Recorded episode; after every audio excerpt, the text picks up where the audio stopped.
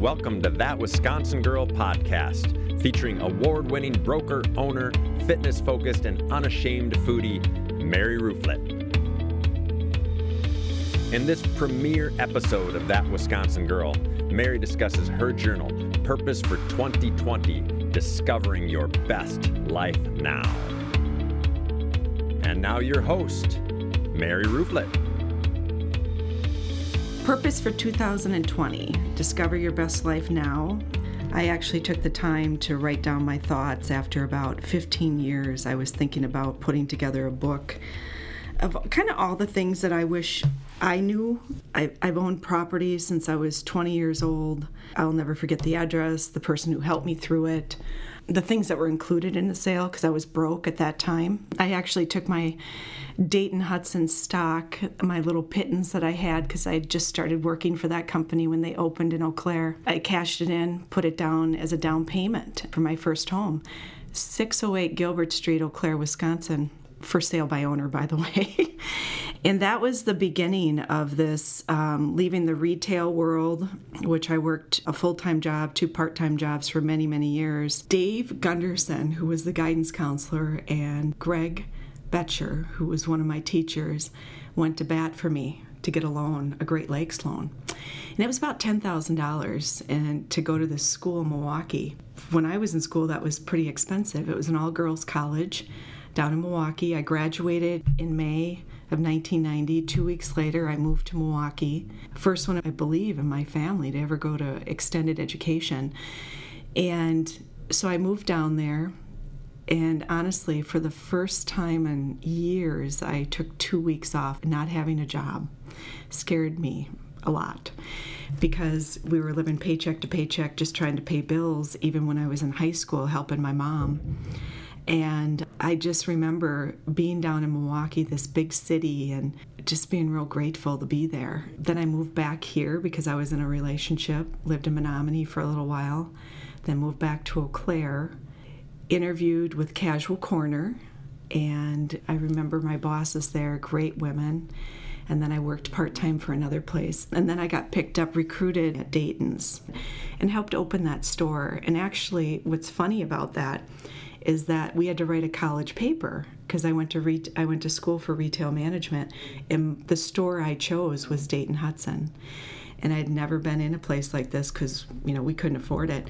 I was 10 years old when I started working, by the way, and making money because before that it was just really you know what you could get at a secondhand store. Learning that working hard and doing the right things and running with the right group of people and don't get me wrong because i ran with the wrong group for a little while tested my toe in that water. It took me two seconds to jump out i can tell you that. You look in the mirror one day and you go ah that isn't what built me.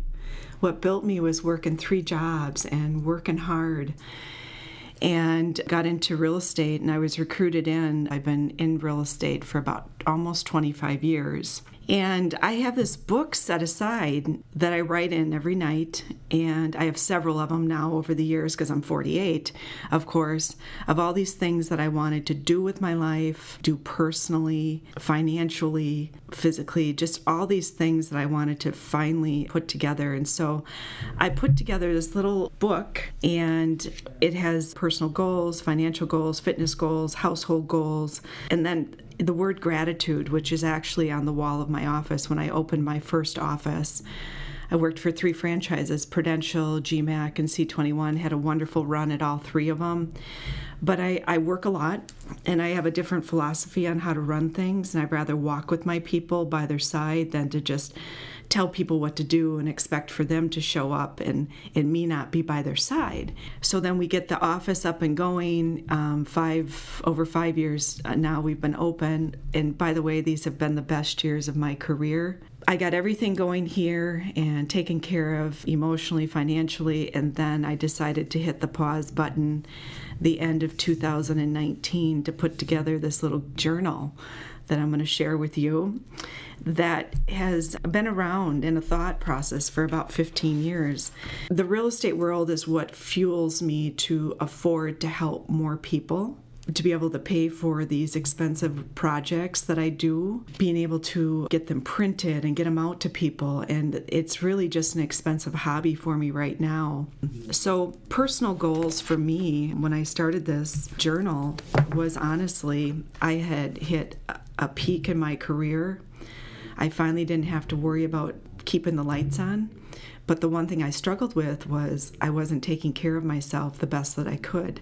So about five years ago, I really, I've been an athlete my entire life, but really five to six years ago, I have to say I really hit the gas pedal on that and started to understand the process of nutrition. Kim Ayers from Mission Accomplished helped me with that. She said the food industry lies to us, and, and I had to kind of learn this all on my own.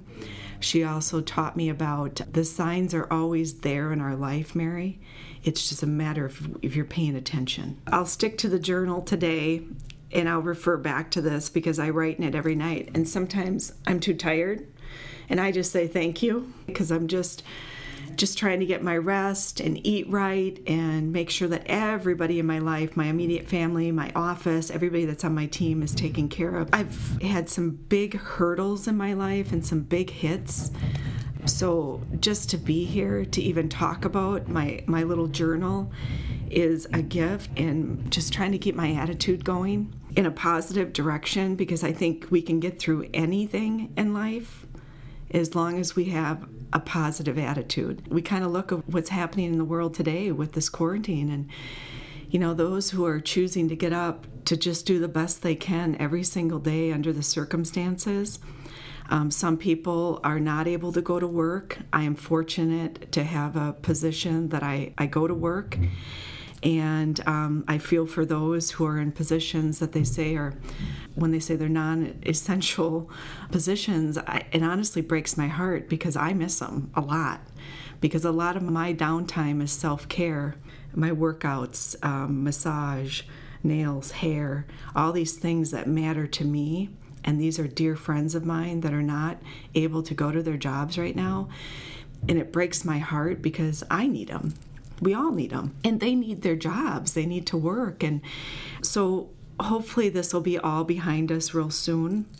So, Attitude is Everything is one of the pages I have in my book, and it says, Life is like a highway, every mile comes more. And that's so true. Um, and Oprah says every day is like a clean sheet. You know, what happened yesterday, and I was not a good flusher. I was not a good letting go of yesterday person. Absolutely not. I'd hang on to stuff and hang on to stuff. What I, I went through as a child, and I had to learn to let go of that stuff because it matters and the lesson is learned, but it's that chapter that you got to close. You will never forget it, but you have to learn to make sense of it and take your life to another level. Everybody said, Mary, you, you need to slow down. Well, I tried to do that in my late 20s. It didn't work out so good for me. um, I'm a person that enjoys structure. I'm a person that enjoys work and and leading. And I'd rather lead than follow. But honestly, I don't know everything, so I just always hope that I'm around the best people that help take me to a better level. Your thoughts and feelings create your future. You know, we all want to feel good and 110% every day, but that isn't just reality. that isn't life. And we are just basically all in this casa together, this little life journey, and we're just trying to figure it out. And I am just choosing at this point in my life to be around the best and the best that want to be around me. I came from nothing. Uh, my parents probably owed a lot of people money. I apologize for their behavior. that's all I can say is I'm sorry.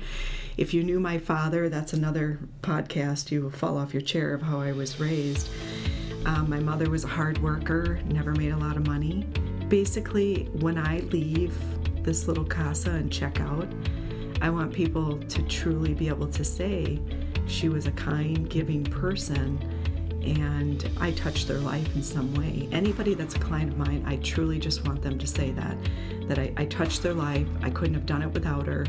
And that's why I work as hard as I do. Being able to change people's lives is the key reason why I push myself. Stay tuned for more episodes of That Wisconsin Girl featuring Mary Rooflet. They come out on the first and third weeks of every month. And if you want to support the podcast, be sure to subscribe, give a five star rating, and write a review.